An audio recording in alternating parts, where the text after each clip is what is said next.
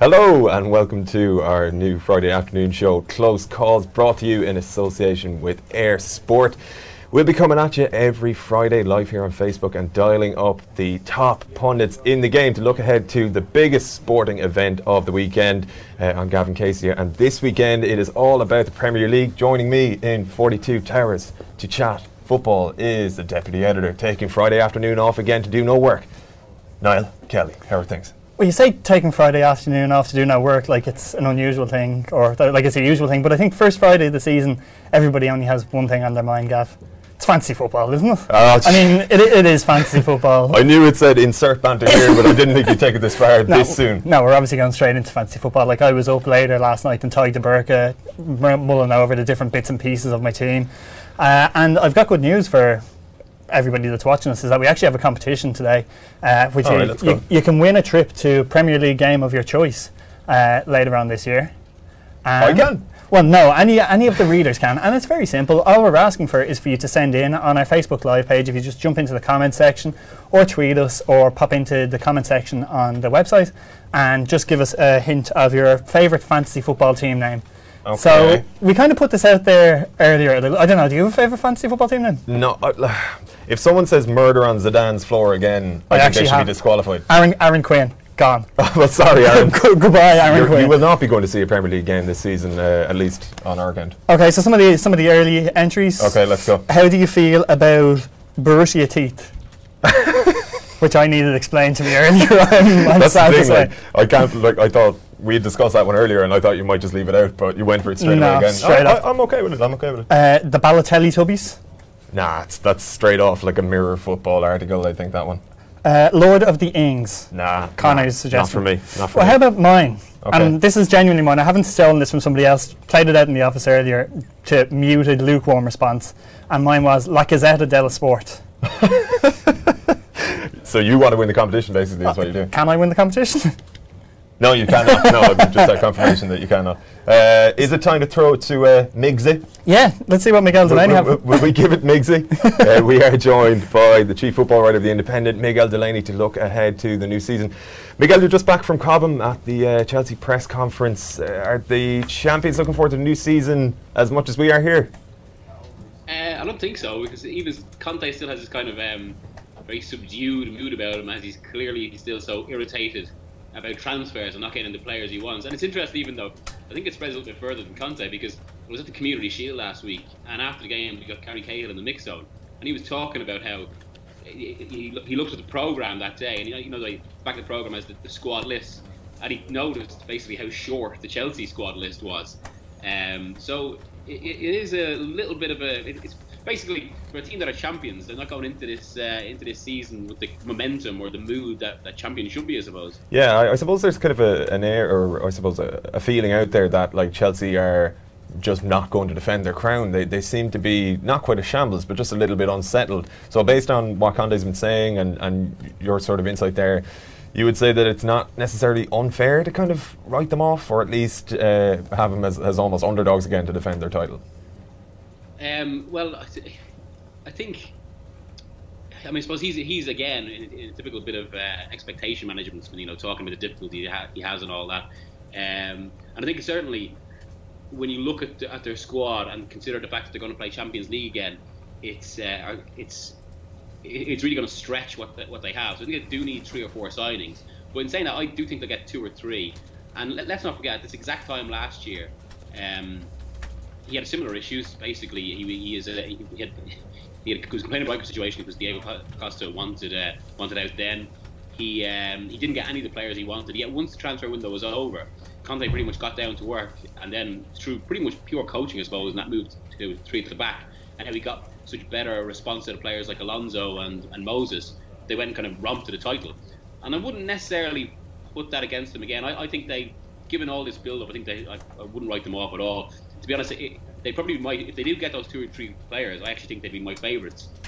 Uh, but without signing them, I think I'd still go City. And I suppose that's the other side of it as well. Beyond having Champions League football, uh, beyond the small squad, beyond Morata replacing Costa and what that means, um, the, I think the, the challengers are going to be stronger this year, particularly City.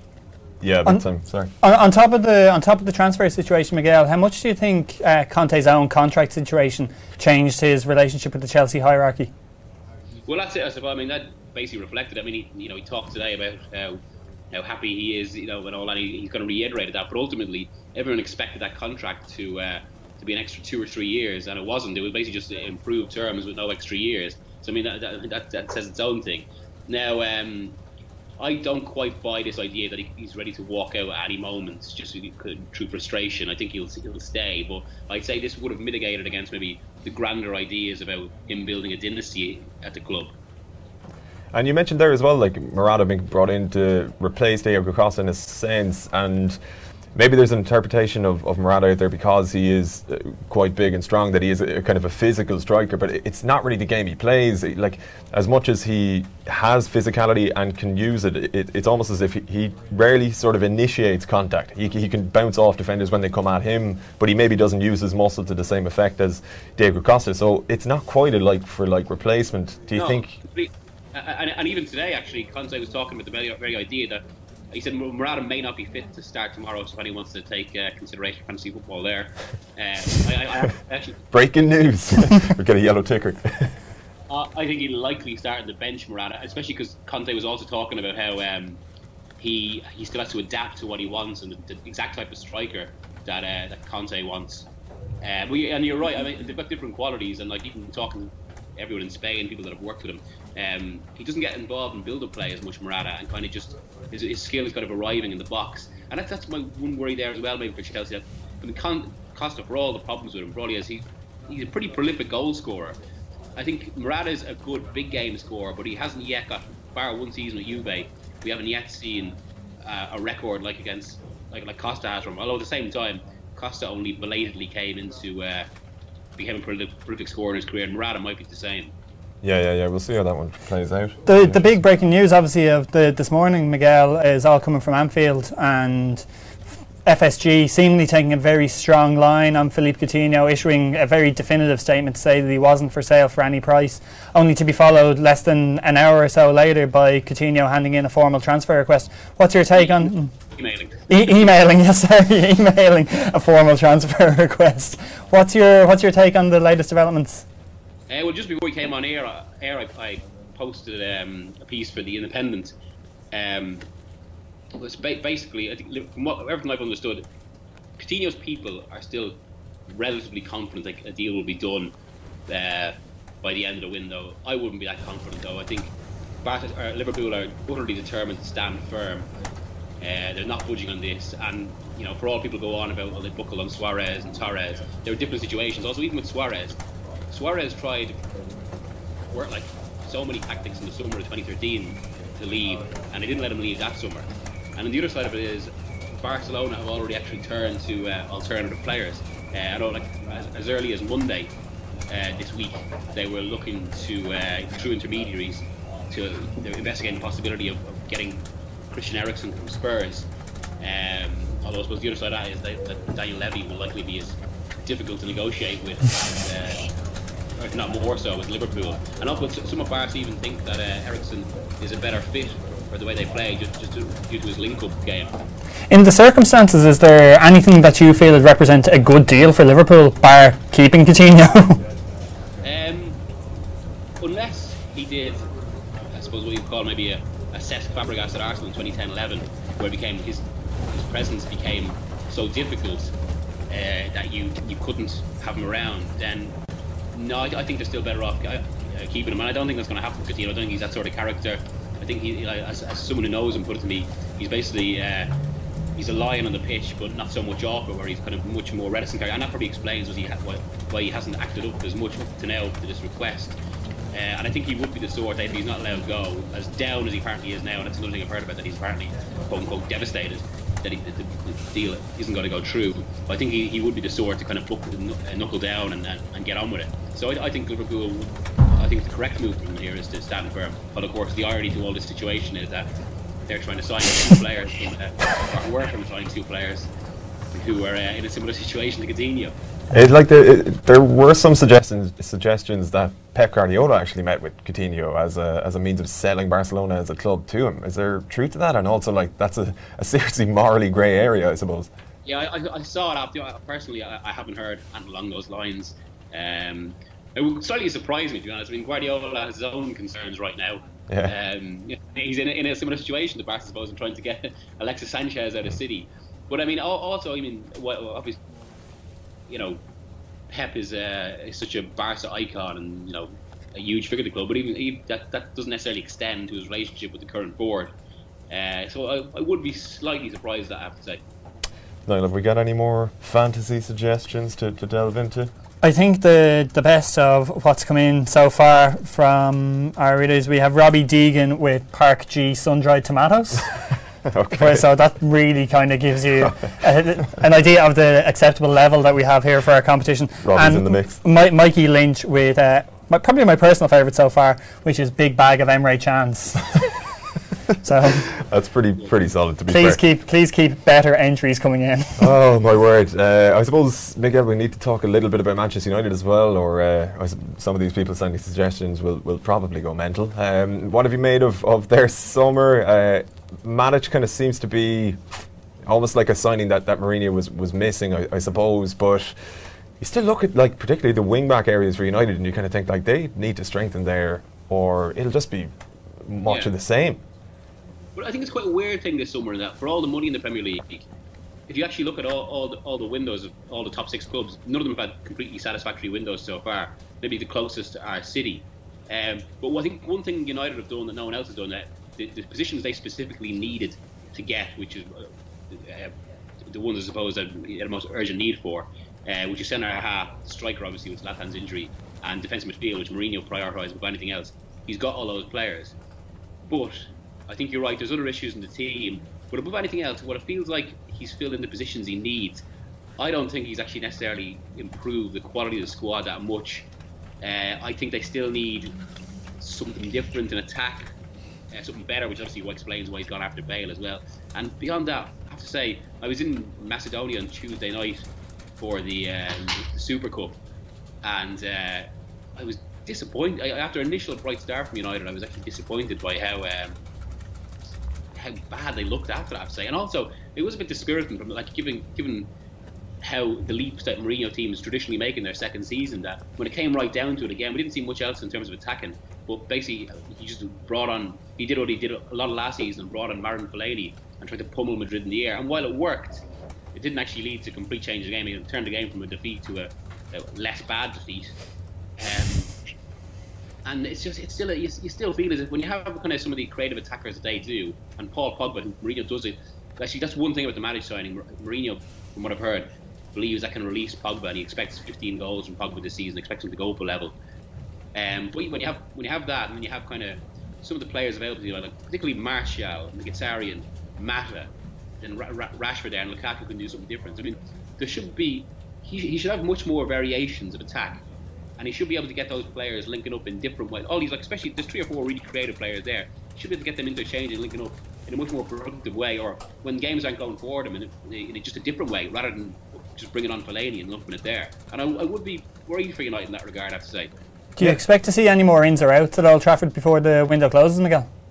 Uh, some of the word I've heard is basically that they are resigning themselves, or increasingly resigning themselves, the idea that this might be it. But Mourinho still wants at least a winger. Okay. Yeah, I mean, like, but even that is is interesting in itself. Like, uh, that that he would feel the need, he- or f- yeah, feel the need to, to recruit a winger. Like, like what I found curious about the game in Skopje, particularly, was if you look at Anthony Martial's form in pre-season, and yeah, like he tore Real Madrid asunder in, in a pre-season game. And I know Real Madrid are going to be a different beast in in a semi-important uh, final, we'll say. But like to not even bring Martial off the bench, it's kind of like you, you- it, it's like toying with the same problems they had last year, where you think summer and performances like that would offer Martial or, and players of his ilk kind of a clean slate.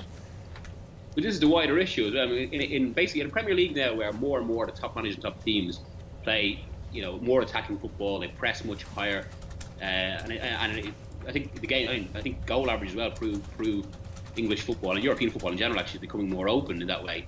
Mourinho st- he's still his, his first instinct and his, his, his, nature really is to go defensive first. And even with those attacking positions, his first requirement isn't really what they can do from an attacking sense. He kind of leaves it up to them. It's uh, how they get involved in the defensive game, and that, that's why Lingard starts so much when there are clearly better players there. Yeah, yeah. We'll uh, see how United play out. I, I, have to say, I'm a little bit concerned by uh, what I've seen so far. Yeah. Uh, we need to touch upon Arsenal. Obviously, they kick off the new Premier League season at home to Leicester. You're heading to that one yourself, Miguel, I believe. I am indeed, yeah. Um, it's what is it, three or four hours' time?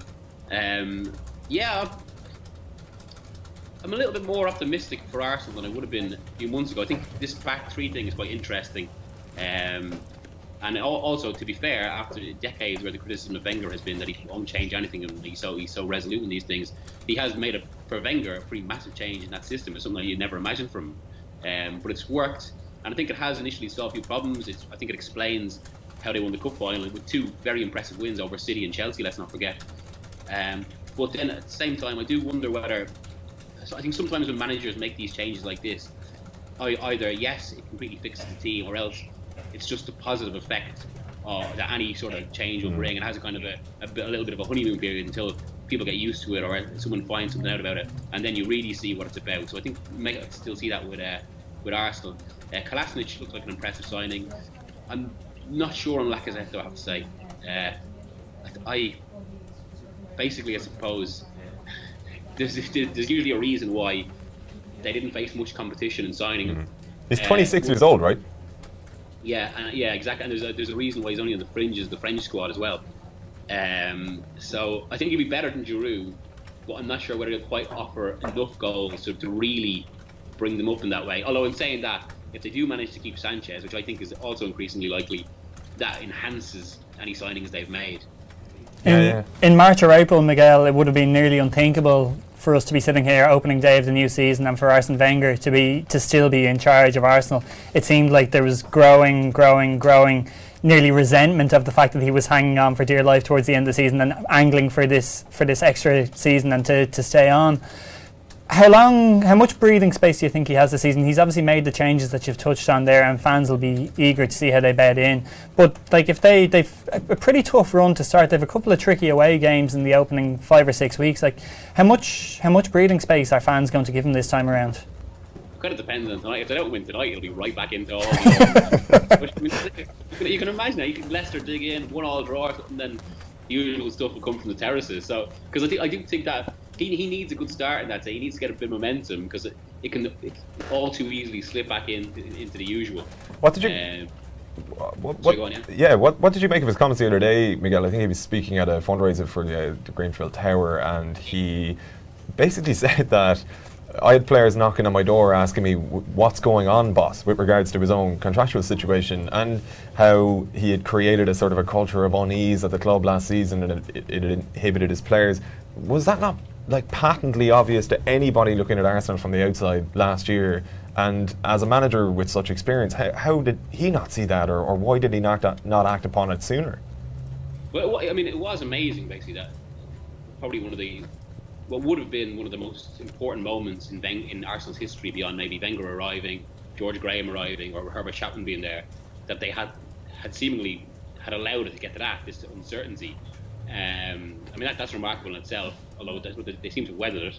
Um, but the, the, the, interesting thing is that basically, none, of, none, for, for, all the criticism from the outside, none of the players actually want them to go. Uh, and I, there, was, there was never any indication that there was any push and leave. Although I actually think that's almost a little bit of a negative in itself. Not, I mean, obviously it's good that the players going to buy into it in that way, but from what I've heard from Arsenal, I sometimes worried to kind of some of them buy into them for the wrong reasons. That there's a little bit of a sense of the club, the, the, squad is too indulged, and there's almost a bit with Wenger that he's basically like you're in school, and he's one of those teachers who everyone likes, unless you get away with murder in class. But then, if any, when it when it comes to exams, you can realize, oh, well, I'm not sure we worked hard enough. it's a very also even the entire the entire vibe of Arsenal trading is basically it's all about self-expression and building confidence. Um, but that that almost goes too far with the team, and I think it explains a side that, that sometimes gets you know found out or too easily buckles. Um, but yeah, um, in, say, in, saying that, I'm more optimistic as well, although I don't think they have any chance of the title.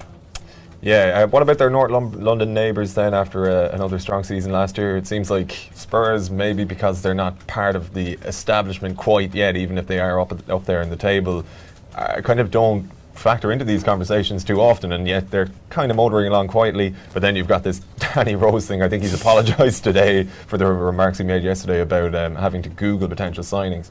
What, what are Spurs like at the moment? Like, can you see them, you know, having a serious go again? or are they going to be a team who's like, who end up almost becoming Arsenal uh, uh, for the last decade and, and kind of come perennially third, fourth? Well, the thing is, I think it was similar la- last summer where no one was talking about Spurs. Everyone thought they'd die off. It was similar to the summer before when I remember going into 2015-16, everyone was talking about the lack of signings they made, and yet they still progress. I think that's a huge issue with Spurs, and I know for a fact that some of the City coaching staff have been talking that the most important thing with Spurs basically that they don't lose players because the squad he's got is actually so good and it's young enough to still progress. And what he, what, Pochettino is doing is so distinctive that they can still kick on. So I think I, I think they can actually challenge again.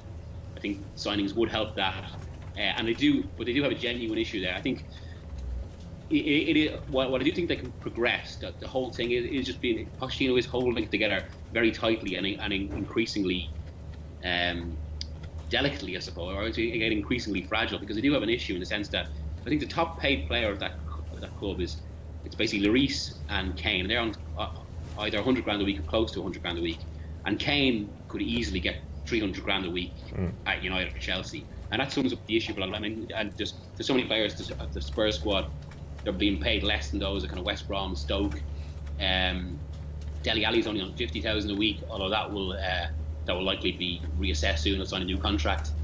Uh, oh well, if he signs it, or they, they will try and negotiate anyway. But, I mean, he, he's just another player who knows his going rate is much higher than that. So they do have a problem, and I think it is testament to Pochettino that he's managed to work so well with that group that up until now, so many players have, haven't agitated because, and it's still, I think it's still to his testament that, the, that the only player to really agitate for a move are basically Walker and Rose, that, that he has managed to keep them happy despite that.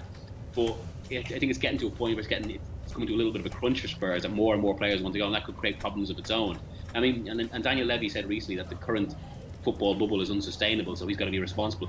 And while that is true, I I do think the flip side is that Levy's model might also be unsustainable in terms of challenging because even if even if football bubble bursts, I don't think it's going to burst to the level where um, Spurs are suddenly paying the best wages in that way. I think they, hmm. they'll still I think they still have to reassess that, and they have an issue. But in saying that, I think as long as he keeps that team together, and I know Pochettino does expect to make three more signings, or three signings, should I say? Um, that I think they'll they'll be dangerous again. I think they'll definitely finish top four again. Yeah, we'll see how it plays out for Spurs. Uh, Miguel, before we let you go, I mentioned to you yesterday that we're, we're doing a, a piece on site here at the moment. All of the writers pooling in with their opinions and predictions yeah, ahead of the. I think I'm absent from that, but. Also, this is awkward. can we can we can we just go like that wasn't even planned. Uh, yeah, so uh, there are a couple of questions we would like to ask you. Uh, who do you think will be, or which summer signing, sorry, do you think will make the biggest impact on the new season? Uh, I think Bernardo Silva at City. Yeah. It's like he, he's almost gone under the radar a bit, but yeah, because he was signed so early.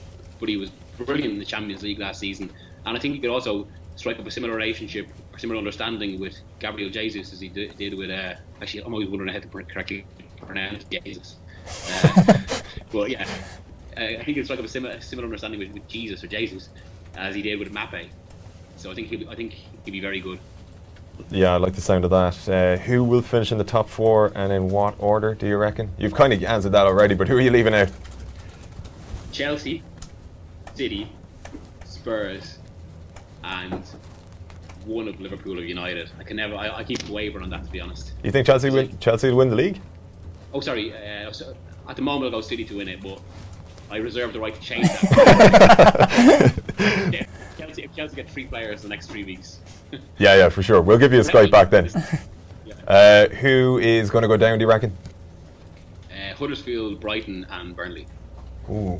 It's not a great year for the new boys. No, not really. And a really bad time for Irish players as well, by the yeah. way. exactly, especially well, half, half, our, half our first 11 is the Burnley.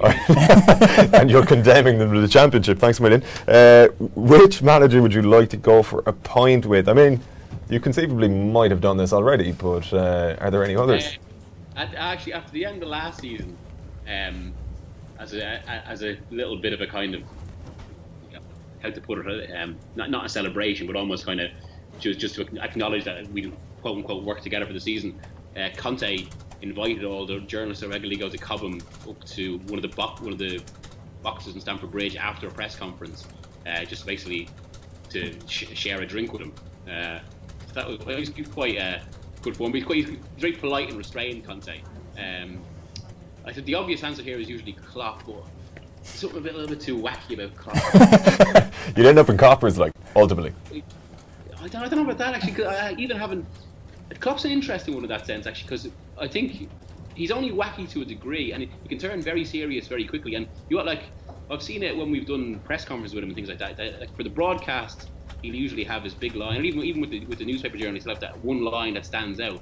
But then he, then he'll go very serious quite quickly, and and he can actually get sharp. I think I think, and I suppose it's the nature of the job and the nature that um, there is always going to be a certain seriousness to a lot of these guys. But yeah, I think I think Klopp has a an underappreciated edge to him in that way.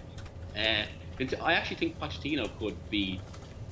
Uh, you, can kind of see it in certain press conferences. There's a little bit of devilment to him that occasionally comes out. Um, I, I, and I think I, I think he could almost be uh, the, the, the best lad to go over a pint with. Yeah. I mean, I suppose your obvious ones like Sean Sean Dyche as well. He's quite blunt actually. He, that'd probably be funny at the very least. Do you want to just go for points with all of them? No, no, no. no. Eddie Howe would drive you home. Like he'd definitely be on the water, I reckon. Uh, finally, before you go, yeah, talk technique. at the football club, yeah. Uh, Irish players to watch out for. I mean, you've relegated half of them there, but are there any left that you might uh, keep an eye on, or people watching should be keeping an eye on this year? Um, Jesus. well, I, I suppose actually, I'm hoping. I, I think Brighton will go down, but I think they've got to be one of those clubs that go down while giving a good account of themselves.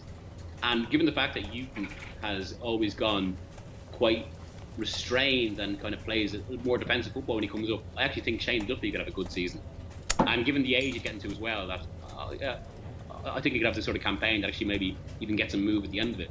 Interesting. Well, hopefully that works out for Shane if they don't stay up. Uh, Miguel, thanks a million for joining us on Close Calls. No We'll problem. speak to you Cheers, soon. Enjoy the game tonight. Yeah, cheers, thank you. All right. All the And best. of luck to fantasy football. My, my team is uh, I, work forced me to do one basically because we have to have a public league and I haven't done it for four years. Who have you got captain, Miguel? What's the, what's the team name, more importantly? Uh, Delissimo.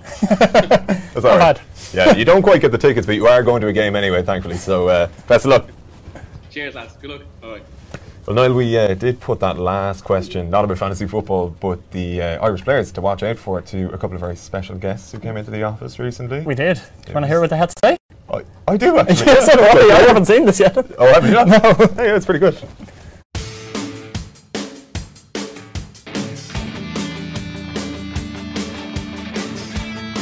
we need more and more Irish players to come through. You know, it's a bit of a concern, I'm sure, for all the fans as well that you know there's not a new Duffer coming along or Robbie Keane or Richard Dunne or, or whoever. You know, there's, there's, there seems to be like a it's quietened off recently, but, but there's, there's there's not a whole list of Premier League Irish players. You know, and that is a concern, of course. Um, but you know, we wish Shimmy Coleman well. You know, obviously from Donegal, you know, he's had a bad break with Irish setup, and we love love to get him back playing again. He's, he's one of the best fullbacks in the Premier League. There's a lot of Irish players knocking around the championship trying to get in the Premier League. There's, there's very few in the Premier League, as you know.